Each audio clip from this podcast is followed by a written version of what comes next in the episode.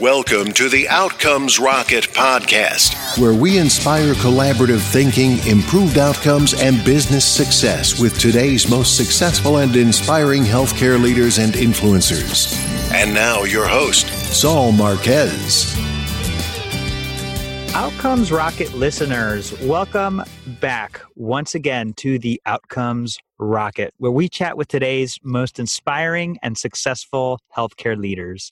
Really want to thank you for tuning in. And if you enjoyed today's episode, please go to outcomesrocket.com slash reviews. That's our Apple podcast site. You'll be able to learn more and also give us a rating and review because that's the feedback that we enjoy hearing so much from you and make it the best to follow up with you on the way the show is performing for you. So, without further ado, I want to welcome my outstanding guest. Her name is Deborah Gordon. She's the senior fellow at Mossavar Rahmani Center for Business and Government at the Harvard Kennedy School. She's had an enormous amount of experience in healthcare, some population health, but she's also been chief executive officer at Voxent, as well as served as chief marketing officer for Network Health. She's got a wide variety of experience. I'm so happy to welcome Deb to the podcast. Welcome, Deb. Thank you so much. Thanks for having me. Absolutely. And so, Deb, you and I had a, a, chance to connect before the show, and you had some really compelling stories. But I wanted to ask you, why did you decide to get into healthcare to begin with? Yeah, it's a good question. You know, when I was in college, I took a course called Culture and Health. And it was like a sociology course or an anthropology course. I'm not really sure it wasn't even my favorite course of all the ones I took, but it was so captivating. This idea that health is not sort of a pure science. You know, I thought, oh, that's biology. Actually, it's culture and it's nuance. There's not hard and fast definitions in the way that we think of as sort of scientific fact. And I was really taken with that, that notion that we sort of look at our own health, our own bodies through a cultural lens. And at the same time, I was really troubled by the idea that not everyone has access to healthcare. And so when I got out of college and learned you could actually work in the field of public health, I thought that was the greatest thing ever. Yeah. So I, I fell into that and and I haven't really looked back. Wow, that's so neat, and and just you just never know when it's going to hit you, you know. And for you, it was it was that class, and it wasn't even the funnest, but it just struck you, right. and it was amazing. This idea that culture is health, awesome, and and so cool that you ended up in this realm of public health because it is basically around culture, right? Our behaviors, our norms, our customs, and now politics. So you know, here I am at the Center for Business and Government, where we actually look at the intersection of policy and practice. Yeah, that is so neat, Deb. And what a interesting journey that you've taken. So, what would you say, Deb, is a hot topic that should be on every medical leader's agenda? And how are you addressing it or thinking about it? Yeah, I think it has to be consumerism or the role of consumers in healthcare decision making. It sort of falls into the category of one of those things that people who aren't in the medical field actually can't believe we have to talk about mm-hmm. or say out loud what do you mean the patient isn't at the center of healthcare already? Who is? But if we're honest, those of us inside the industry, it's not always or often the patient or the consumer. We've designed our system around doctors. I'm married to one, so you know that's great personally, but actually as a patient, there are a lot of challenges with that. Uh, we've designed the system around insurance payments and financing. Our employers are involved for so many of us. And I think that what's getting lost, something that's gotten lost in, in the way the system has sort of developed over time, is the individual consumer. And I couldn't agree with you more. You know, this idea that the health consumer is at the top of the healthcare organizational chart, right? If you have the organizational chart, I just had a guest that said we drew one out, and where the CEO usually is, we put the patient. Nice. That's fantastic. And I think it'll pay that organization back. You know, I think functionally I'm a marketer and marketing people, good marketing starts with the audience. What does the audience need? What do they care about? How do they receive the information or the message you're trying to convey? Not how do we want to convey it? Totally. And I think that's been missing in healthcare. I, I, think that's such a great call out, Deb. And I'm just curious, what are your thoughts for the listeners as far as how can you put the patient at the center? What do you do? How do you do it? Well, I think it starts with actually believing that they should be there, that they should be at the center. So a values judgment or a value, placing a value on putting the individual at the core. I also think some honest reflection on how has it been? You know, who are we yeah. really designing for?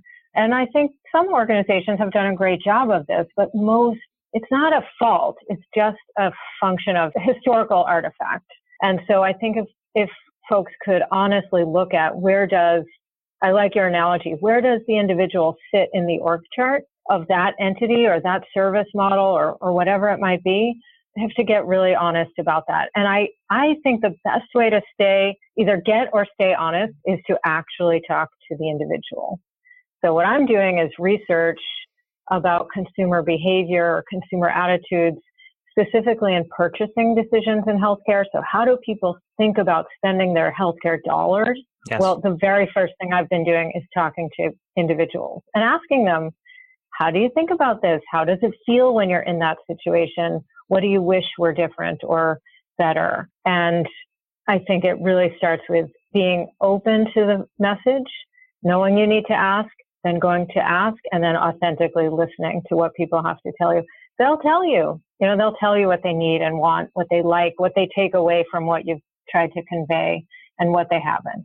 Deb, I think that's so interesting in your approach. You know, you've got a very methodical approach and, and a very honest and also simple one, which I think ultimately it needs to be simple for it to work. Today, we have a, a system that pretty much functions in such a way that the healthcare providers are really providing services in such a way that payers pay the majority of it or the government pays the majority of it and then the consumer finds themselves in the center without any control but now with increasing deductibles minimums this is starting to change and so i really find it interesting that you're you're sort of tackling this topic in a time when we're seeing this shift the average deductible plan being about three to five thousand dollars Right. And 40%, roughly 40% of Americans are in what's considered a high deductible plan. So their deductible is at least $1,300 or more.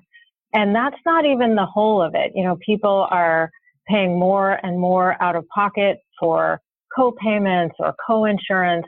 And so taken together, there is this increased consumer financial responsibility. In fact, I think about a third, not quite a third, 28% of healthcare spending in the United States is coming out of an individual's pocket either through out of pocket costs or the consumer share, the family's share of the health insurance. That's big dollars. And it, it's big dollars. We spend more than $3 trillion on healthcare in the U.S. So roughly a third of a little more than $3 trillion. I think it's time to pay attention to individuals in the purchasing decision that processes. Totally agree with you. What would you say an example of how an organization that you've worked with or just how this idea has been applied successfully? Sure. I'll go back in time. I'll go into the Wayback Machine. Um, Let's do it. I had an ex- experience early on in my time at, I had joined a Medicaid health plan in Massachusetts as the director of membership marketing. I grew in that role over time, but that's how I started. And one of the early challenges I was handed was figure out how we can attract more members and keep more of the ones we have. Mm-hmm. And in a Medicaid managed care environment, it's not so simple. Right. In fact, the product is free, so you can't differentiate on price. The benefits are mandated, so you can't differentiate on sort of assortment or, or the product itself. You can tinker on the margins pretty much. Mm-hmm. And we were in a in a market where the provider payer relationships were pretty fixed that changed over time. But at the time, there wasn't much you could do about who was in the network and who wasn't. That would be another place where health plans typically would differentiate. So we had this idea to look at what we called extra benefits, okay. uh, those additional services or, or benefits, discounts, movie tickets, subway passes, small things that might Yeah. induce people to join or to feel good about the plan and stay. And what did we do? We were good marketers. We started with consumer research. We did focus groups and we did a quantitative survey and the results were so clear. The number one thing that would change someone's behavior in terms of a health plan selection in this market was access to dental care. And it was like dental was the number one Wow. by a mile. The next Amazing. was vision. And then, you know, this other stuff we were talking about, they were like, you could give us movie tickets. That's great, but it's certainly not going to change our decision about our health Yeah. insurance. So I was pretty bummed out because, you know, I did not have in the budget, certainly not in the marketing budget, you know, yeah, we'll just add dental benefits uh, Right. for adults on our plan. So I kind of dismissed it and I thought, well, that's too bad. We can't do anything about it. And one day we were in the middle of this process and I had this thought and it was so simple. And I just thought, this thought popped into my head. Well, what if we could do something about it? Like, what if we could? Yeah. And I just posed that question back to my team and they went off and got really creative and we basically came up with a pretty innovative dental reward system. And we designed a reward program for people who were in our plan for a certain amount of time. We would resend them a health assessment or a health screening so we could sort of stay on top of what was going on for them. And if they filled out this really lengthy survey, which helped us understand our membership better, they would get a reward card, like a gift card that could only be used at a dental office because it was a gift card. And you and your listeners might know that, you know, if you don't spend the money on a gift card, it, lose it, it goes back. Right. You, the consumer, lose it, which meant we, the provider of that gift card, did not have to pay it. Got it. And so what we did was we were able to create this pretty innovative, uh, not a comprehensive dental benefit, but some step in the right direction for what people had told us loud and clear they really wanted. We had a huge response. We had 30% response rate. And at the same time, It's pretty big. people, we had one, I, yeah, it was, I mean, for a survey, let's call it a survey, It's you know, huge that's for a survey, fundamentally right? what we were, 30%. Huge, man, right? Huge.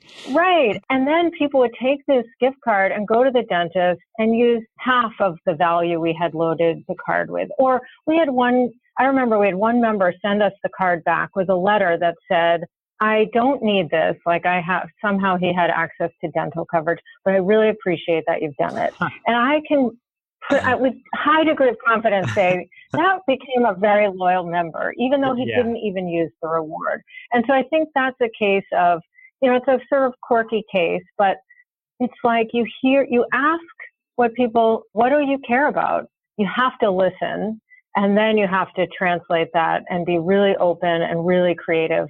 How can we trans, you know, how can we accommodate that need or recognize that need? We certainly couldn't institute a full dental benefit out of the marketing budget, but we did come up with something that generated or provided real value for folks.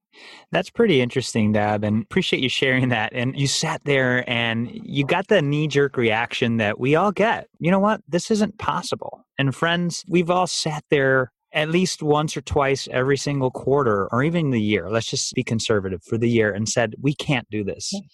Well, take Impossible. inspiration from Deb. She basically dug deep and had an epiphany. She said, you know what? How can we do this? And figured out an innovative risk sharing way that put herself out there in a way that created loyalty from these people using the plan. What can we do within our organizations to number one, ask those questions, get the feedback, listen, and not stop at this can't be done? And if I could add something to that, I really think it's important if you can engage in that process to develop a thick skin. I can't tell you how many times in organizations people have looked at me like I'm crazy. Um, and I've just decided that may be. I may be crazy. I might be wrong. I mean, that's also part of risk taking is Right. being willing to be out on a ledge. But if you're right. if you go out on a ledge and you're right, you can become a hero and drive, you know, real results. So you might be wrong, you might be crazy, or you might be onto something.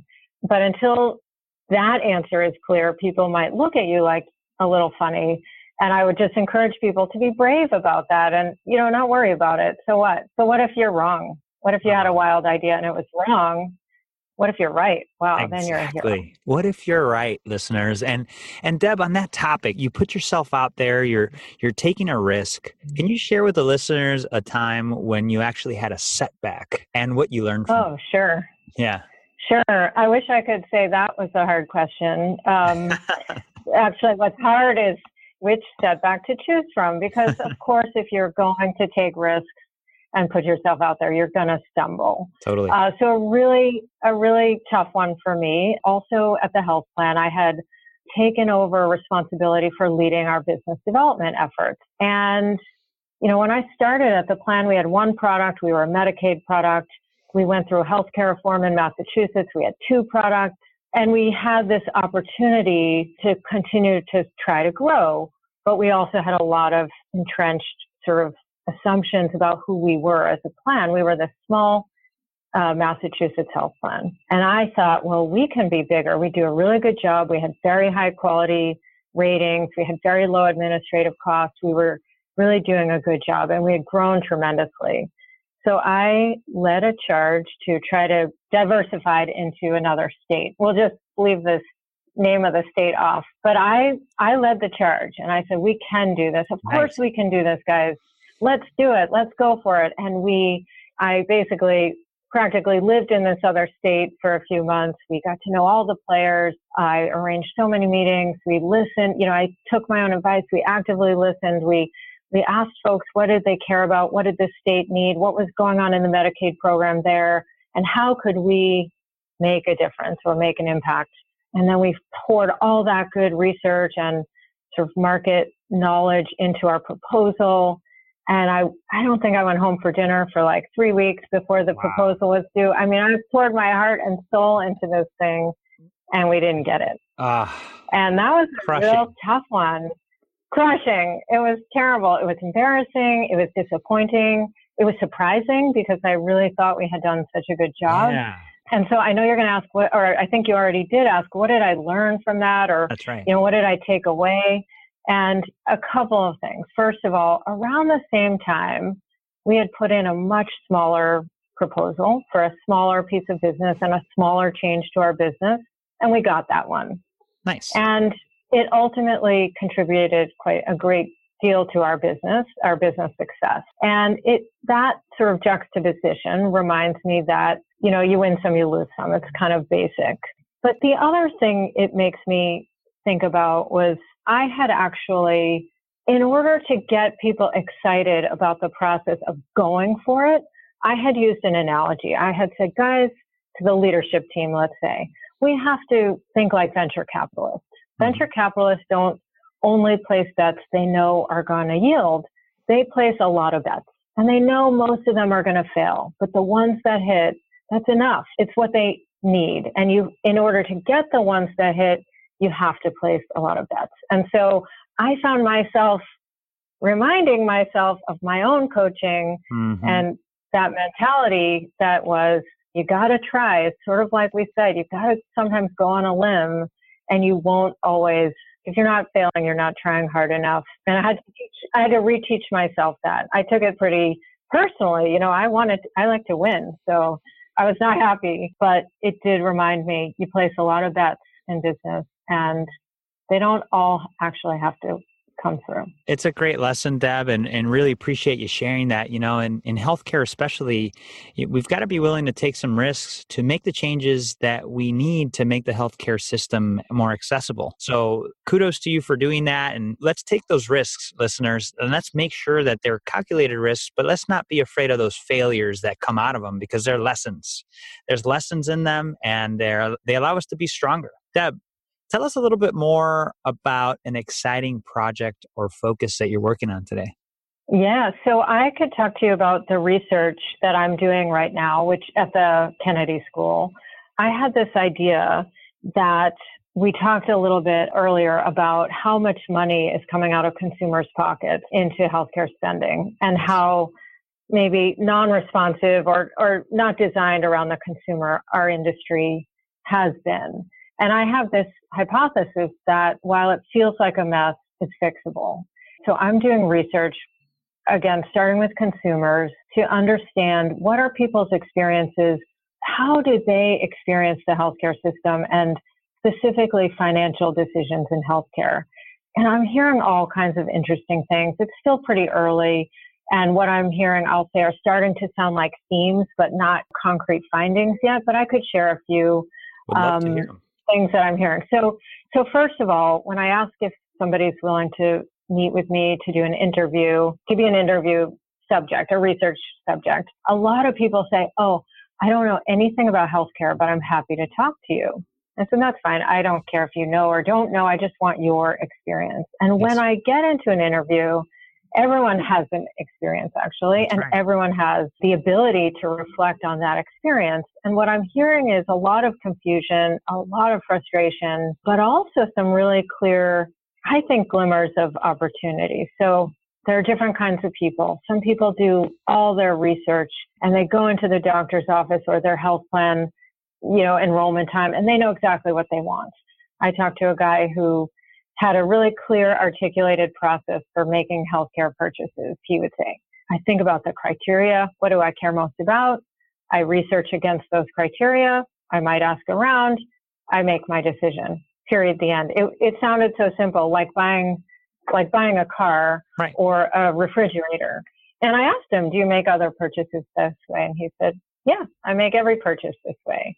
And then I've talked to people who are really, oh, almost sheepish, but they say, you know, I've spent more time picking out furniture or comparison shopping for a car than I have for, for surgery or a health plan or my doctor. Mm-hmm. And they kind of say like, oh, sometimes I'll ask, you know, did you inquire about that? Did you negotiate that price? Did you ask that question, whatever it might be? And they'll say, again, kind of sheepish, like, oh, I didn't know it was negotiable. Or, oh no, you're right. I should have done that. I'm like, no, I'm not actually telling you what you should do, but did you? And it's just amazing what I'm finding that people are able to negotiate and are able to price shop in lots of other markets. They literally don't even think it's a possibility in healthcare. Like they need permission almost or someone to tell them, you could do this. My very right. question makes people think, oh, oh, I'm supposed to do that. Oh, I didn't know. I didn't even know I could. And I'm really just trying to get their experience. So I think if a question prompts that kind of response, then certainly concerted efforts on the part of industry participants or campaigns to help people understand how to think about shopping for healthcare services. I think there's a lot of potential opportunity there. That's pretty cool, Deb, and, and exciting. Do I see a book coming here? I don't know, maybe. yeah, you might. You might. exactly. Um, or even, stories. Or even starting with a blog. That I think that that kind of blog that would get a lot of followers. All right. Well, I'm going to count you as my first follower. Right? Hey, you, you, know, you promised. right? They all heard it. as soon as it comes out, let me know, Deb. I'll definitely be reading or listening. And so, you okay. know, I, I think one of the things that you're so right about is patients feel like, yeah, you know, they just have to accept whatever's out there. There's an opportunity for an educational campaign. And who's going to own mm-hmm. it? You know, who's going to own that campaign? Mm-hmm. Yeah, I think that's that's the hardest question because it's for on two levels. One is whose interest is it to have more educated consumers? I've actually talked to a lot of consumers who say they're pretty skeptical about the industry mm-hmm. and they blame insiders. They say, I feel like, I mean, consumers who remember they told me I know nothing about healthcare before they started this conversation will, in the stories they tell me, say, I kind of feel like it's this way on purpose so that we stay confused. We consumers stay confused and that doctors, hospitals, health plans can sort of keep doing things the way they've always done them. If I, you know, if they were to sort of teach me how to do this or ask the right questions, things might have to change. Yeah. And it seems like, and I'm co- I'm sort of paraphrasing what I'm hearing. It seems like the industry doesn't really want to change. And so I think there's a huge opportunity for someone inside a health plan, a hospital system, a coalition, and a professional society to sort of break through that uh, negative perception and actually own the campaign and say, hey, we hear you. We're going to be all about you, the consumer. Barring that, you know, barring some really brave and uh, visionary leadership from inside, it's going to, as most disruption does, come from the outside. And, you know, maybe it'll be a book that I write, or maybe it'll be this campaign charge that I, I lead, but someone's got to do it. And actually lots of parts of the industry need to do it. And I think there are really solid ways of engaging consumers, but it takes effort, it takes commitment, it takes philosophical desire to actually empower and enable consumers. Now, Deb, I think you're right, and and you're so passionate about this that I think something is is emanating. It's in the works. I just see it. I see it. I feel it. I know it's coming. Deb, let's pretend you and I are building a medical leadership course on what it takes to be successful in medicine today. It's the 101 course or the ABCs of Deb Gordon. So you and I are going to write out the syllabus, and I'm going to give you four questions, lightning round style, and then we'll finish it up with a book that you recommend to the listeners. You ready? Sure. Yep. Awesome. Ready. Okay. What's the best way to improve healthcare outcomes? Yeah, I think the best way is to actually think hard about and be honest about what outcome you're trying to improve. So I know because I was inside this industry that we measured a lot of stuff that we called quality, just as an example, that had very, very little to do with outcomes. Outcomes are hard to measure. So we pick process interim steps or process measures that we can at least quantify. But they're not really getting at the core issue. And I can now say this from the consumer's perspective as well. I've always sort of had this feeling like we're not measuring the right thing. But consumers define quality very, very differently uh, from one another and from the industry. So we would measure how many folks got their well visit and does not come up in a consumer's view of quality or, or out, positive outcomes. So I think the first thing is know what you're trying to achieve and really go after that. It might be harder, but you'll get closer to it. What is the biggest mistake or pitfall to avoid? Yeah, I think I call it staying inside the jar. So once I was at a conference and I heard a fellow presenter say, it's really hard to read the label from inside the jar. And I co-opted that phrase and I wrote a whole piece for the HBR, the Harvard Business Review blog about that. How you have to get outside the jar, so to speak. You have to get out into the world. You have to ask consumers what do they care about? How do they experience things? Because too often we stay inside. We talk amongst ourselves. We've developed our own language and consumers are calling us on it. My research also a very consistent theme, which won't surprise anyone or shouldn't, is people don't understand what we're talking about when we write in our own healthcare language. So really getting out of our own environment, thinking about our business and our services from the perspective of the folks we're trying to engage. I have a quick example. I know this is the lightning round, so I've probably over overstated, but one, can I get one quick example? Go for it. okay, thanks. So I, I, you know, my most recent role was uh, executive role was leading a company that customized electronic health records for community-based providers, and one of the things I learned, not about the company that I was working in specifically, but in that industry, is the technology we ask clinicians and clinical staff to use looks nothing like the technology they're using in their day to day lives. So at work, they're using this relatively old, very cumbersome technology. And at home, you know, every single person who works in a hospital or a healthcare clinic at home has a smartphone, you know, has mm-hmm. the latest smartphone and it's getting used to that much different and more usable interface. And so I think it's not just about getting outside of your own jar and looking back in from the outside. It's actually looking across and what's happening in the, the world that is influencing how people think and what people expect. I think too often we disconnect those things. Great analogy there, Deb. I totally agree. And and listeners, what are you doing to get out of the jar of healthcare and start looking at it from the eyes of the the patient, the person? Deb, how do you stay relevant as an organization despite constant change? Yeah, I think I'm just a broken record. I think it's really getting out into the world and talking to folks and asking hard questions and being willing to take the real feedback about what you're doing. Folks will tell us. They'll tell us when we're stuck, you know, we're missing the mark or we're becoming irrelevant. And then it's for us to adapt with that feedback. What is one area of focus that should drive all else in your organization or company? So I think it's really about getting to know your customer it's so basic and it sounds so dumb when, again, it's like, do we really have to say this? Everyone thinks and believes they're focused on the customer. But if you're really honest about it, you really know what your customer is feeling, experiencing, needing at this point? And so I think always engaging in authentic inquiry, asking and listening for that feedback. Love it. And Deb, what book would you add to the syllabus here?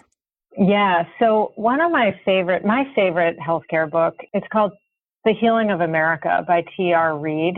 He's a journalist, so he writes in a sort of journalistic style. And this, the author has traveled the world and he describes, for those who haven't read it, he basically describes a lot of pretty dense health policy content, comparative systems in a very uh, great kind of storytelling manner.